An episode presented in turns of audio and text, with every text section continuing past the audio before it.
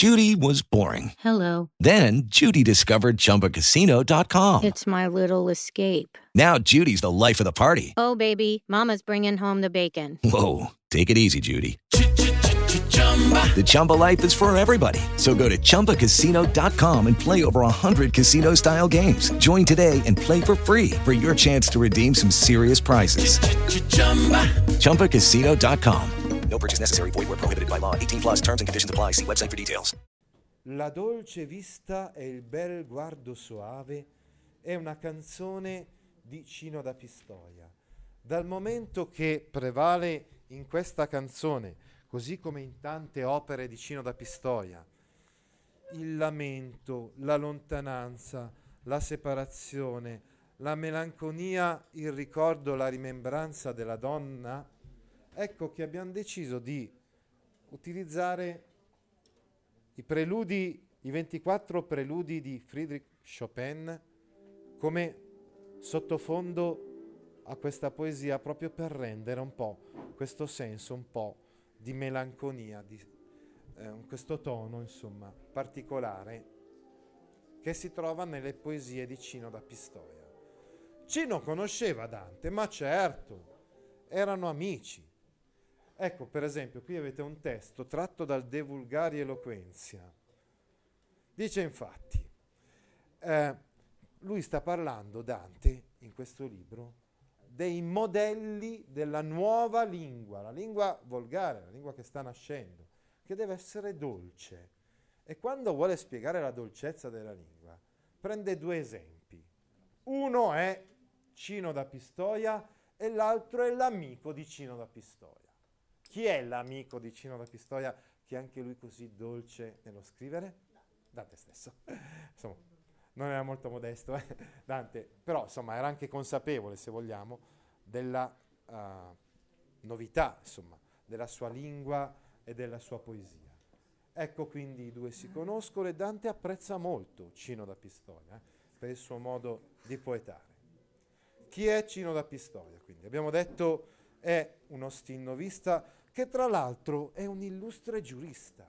Voi non lo sapete, ma tanti di questi poeti eh, hanno una formazione universitaria in campo giuridico molto sostanziosa. Ad esempio Guido Guinizelli, che proprio era di Bologna e aveva frequentato l'Università di Bologna, ma anche Cino da Pistoia era andato a studiare non solo a Bologna ma anche a Parigi.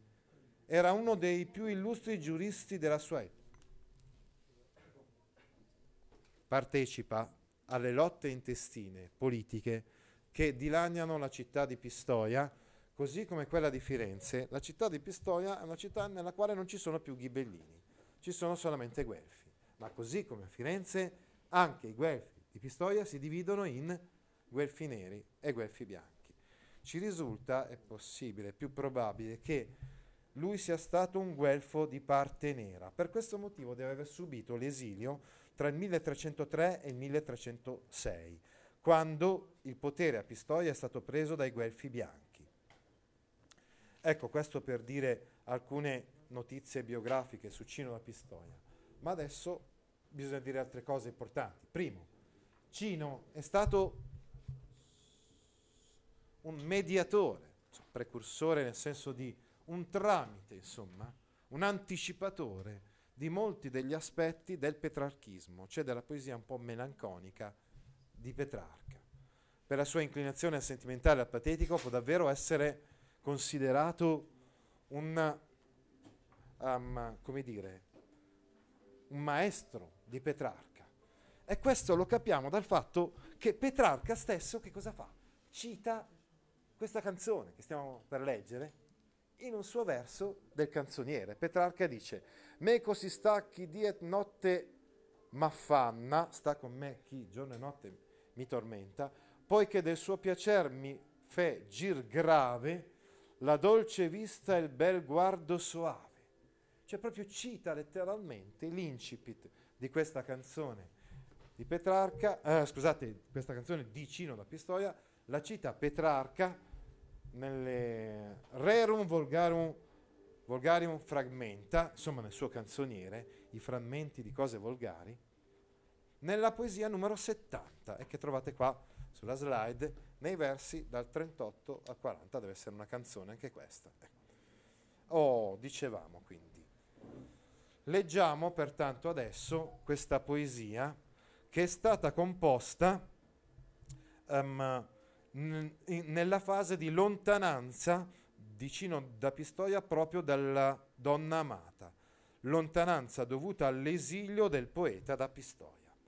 La dolce vista e il bel guardo soave dei più begli occhi che lucesser mai ch'ho perduto, mi fa parer sì grave la vita mia chi vo traendo guai. Ecco, come vedete, sin dall'inizio questa poesia si caratterizza proprio per questo tema qua, il tema della lontananza. La dolce vista e il bel guardo soave, il dolce aspetto, lo sguardo bello soave degli occhi più belli di Selvaggia, la donna che io amo, gli occhi più belli che son mai eh, eh, che lucesser mai, che mai risplendessero. Dolce e soave sono aggettivi tipici di Cino, così come l'intero sintagma dolce vista, che ho perduto a, casa, a causa di questo esilio, ho perduto questi occhi, no? non, li vedo, non li vedo più. Mi fa parer sì grave, mi rende così pesante, pieno di angoscia, la vita mia. Chi vo traendo guai, che io vado appunto, che continuo a lamentarmi, no? L'idea di continuità è data dall'abbinamento di una forma di andare, vo traendo. Eh? Vedremo anche, non so, nel Passero solitario che va cantando, no? È il valore durativo, no? Cioè continuo a, continuo a... a lamentarmi, a esprimere lamenti, insomma, per questa lontananza, la lontananza della mia donna. E invece di pensier leggiadri e gai che verso lea d'amore porto disir nel core, che son nati di morte per la partenza, sì me ne duol forte. E invece appunto dei pensieri sereni, Uh, che ero solito ricevere da amore, spesso amore personificato, l'abbiamo visto anche in Guido Cavalcanti, no? Amore personificato. Eh? Porto disir nel core, e questo desiderio che nasce da mort- dalla morte. Ecco, questo è un altro aspetto fondamentale presente in questa poesia, cioè amore e morte che sono legati insieme, no? Ecco, quindi eh, dicevamo disir nel core che son nati di morte per la partenza, per questa lontananza, partenza, divisione, lontananza appunto da, eh, dalla mia donna. Sì me ne duol forte, tanto appunto mi dolgo di questo di questo distacco, di questa separazione. Ecco, riflettiamo infatti anche su questo, no? Cioè la partenza, appartiene all'area semantica del partire, insieme a tante altre parole che vedremo saranno presenti nel resto della poesia. Oimè, de, perché, amore, al primo passo non mi feristi sì ch'io fussi morto? Ecco, come vedete, ancora una volta ritorna amore e morte, si rivolge il poeta alla, all'amore, dice perché fin, non mi hai colpito fin dall'inizio, tanto da uccidermi, perché non dipartisti, eh, abbiamo detto partenza, dipartisti, perché non dipartisti da me eh, lasso, perché non hai allontanato da me misero lo spirito angoscioso che ti porto, perché non hai allontanato lo spirito pieno di angoscia che mi porto dentro, perché non, non mi hai ucciso, perché, dal momento che eh, mi tormento così tanto. Ecco, qui dobbiamo anche sottolineare la presenza di interrogative retoriche. Ce ne sono già due, abbiamo visto quella del verso dieci undici e quella del verso dodici tredici, e ne troveremo anche una verso la fine della poesia. Amor, al mio dolor non è conforto, non c'è nessuna consolazione per il mio dolore, anzi quanto più guardo a sospirar più ardo, anzi mi consumo sempre di più sospirando.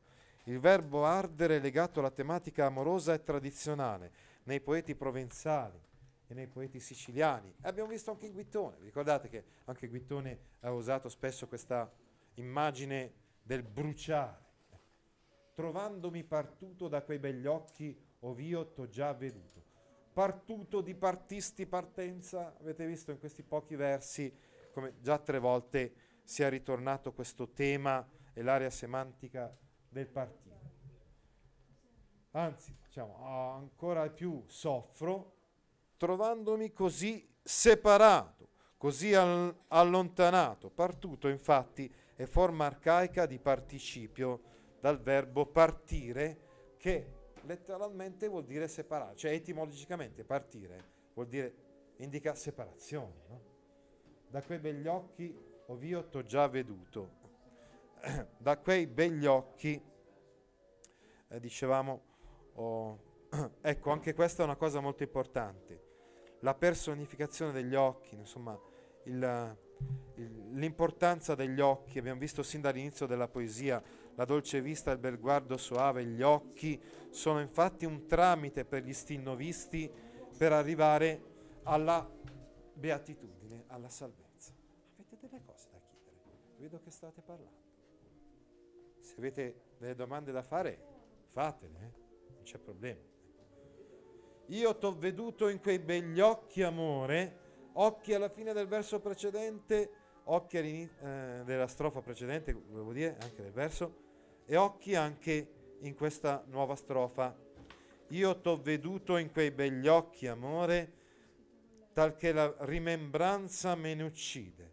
Ecco, un'altra tematica molto presente nelle poesie di Cino da Pistoia è quella del ricordo. Anzi, più la donna è lontana, più diver- diventa intenso, profondo, anche angosciante, per carità, il ricordo, la rimembranza. Pensate come sia una parola importante nella poesia, della, nella storia della letteratura italiana, tanto che poi la ritroveremo in Leopardi, questa parola, la parola rimembranza, la parola ricordo. Io ti ho veduto, io amore, ti ho visto negli occhi di lei, negli occhi di Selvaggia, tanto che il ricordo adesso mi uccide, mi fa star male e fa sì grande schiera di dolore dentro alla mente e quindi accresce, addensa così tanto il dolore. È sempre il ricordo che amplifica il, il dolore. Che l'anima stride sol perché morte mai non la divide da me. Ancora una volta viene invocata la morte, così come abbiamo visto nella strofa precedente. L'anima stride, sembra quasi anche, diciamo, da un punto di vista del senso della, dell'udito, sembra quasi essere eh, eh, percepibile questa, questo disagio, no? L'anima stride, sol perché la morte mia non la divide, la mia morte non la divide da me. Come diviso ma dal gioioso riso ed ogni stato allegro lo gran contrario che dal bianco al negro. Così come mi ha diviso dalla, da lei, insomma, dal riso, dalla, dal piacere che provavo nel vedere la mia donna, proprio il fatto che oggi come oggi il bianco e il nero siano così divisi. Bianco, nero, i colori spesso, spesso dividono. Eh, non siamo tutti d'accordo, non la pensiamo tutti allo stesso modo, non, um, non siamo tutti dello stesso partito, non siamo tutti della stessa squadra sportiva. Il problema però è che allora, all'epoca, tra duecento e trecento, quando eri di un partito di un colore diverso, bianco o nero, spesso, spesso o venivi esiliato o venivi anche ucciso per una... Eh, ecco, dicevamo, questo verso è importante perché ci fa capire che deve essere stata proprio, devono essere state proprio le tensioni politiche che hanno determinato l'esilio, quindi la lontananza di Cino dalla, dalla sua donna. Quando per gentil atto di salute, ecco, attenzione, anche se suona la campanella, finiamo di parafrasare questa poesia. Quando per gentil atto di salute, ver bella donna levo gli occhi alquanto, quanto per un gentile atto di saluto, ecco. Io levo i miei occhi verso una bella donna, sì tutta si disvia la mia virtute, si disperde tutta la mia forza vitale, che dentro ritener non posso il pianto, non che non riesco a trattenere, a smettere di piangere, membrando di Madonna, ricordandomi della mia donna, della mia, mia domina, della mia signora, a cui sono tanto lontano di veder lei, purtroppo sono tanto lontano, non la posso vedere, perché sono lontano da lei. O dolenti occhi miei, non morite di doglia? Altra, dicevamo, interrogativa retorica.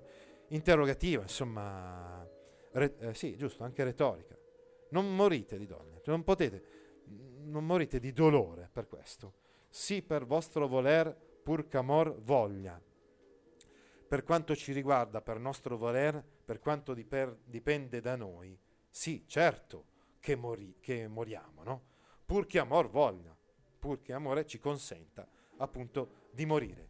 Amor, amor, ma ecco questo, uh, questa è una specie di coblas uh, capfinidas, quando praticamente, abbiamo già visto occhi, occhi, quando un, la parola iniziale di una strofa richiama quelle finali della strofa precedente. Amor, la mia avventura è troppo cruda, il mio destino è troppo crudele, e ciò che incontran gli occhi più m'attrista.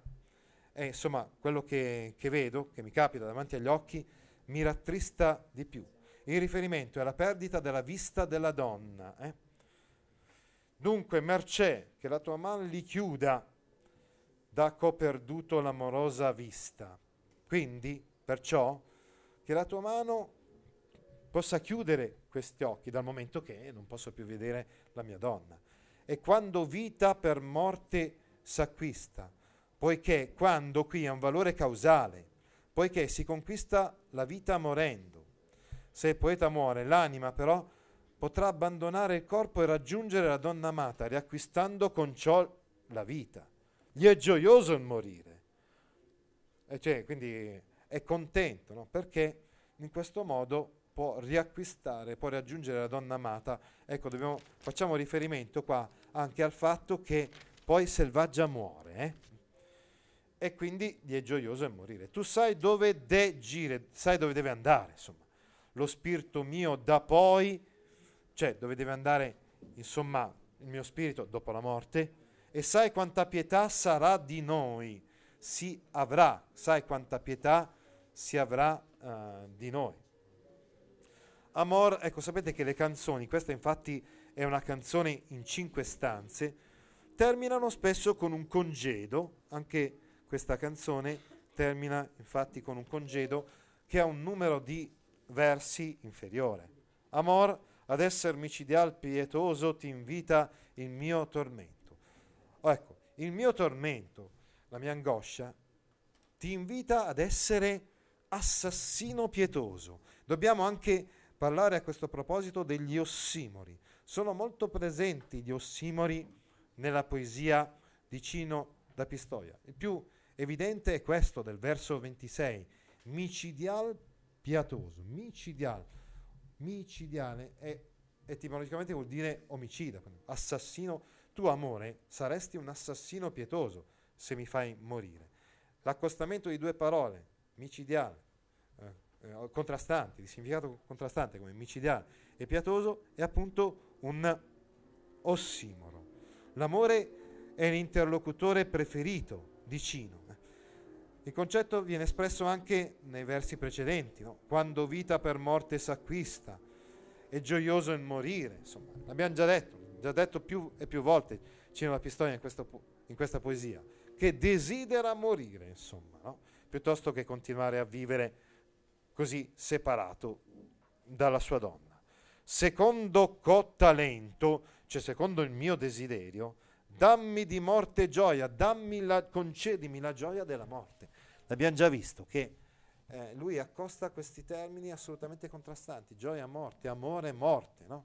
Dammi, dammi la gioia anche di morire, diventa una gioia nel momento in cui posso Posso riunirmi con la mia donna solo in questo modo. Sì che lo spirito almen torni a Pistoia. Dal momento che il corpo non può tornare a Pistoia, sono in esilio, che almeno possa ritornare lo spirito. Lucky Land Casino, asking people, what's the weirdest place you've gotten lucky? Lucky? In line at the deli, I guess? Aha, in my dentist's office.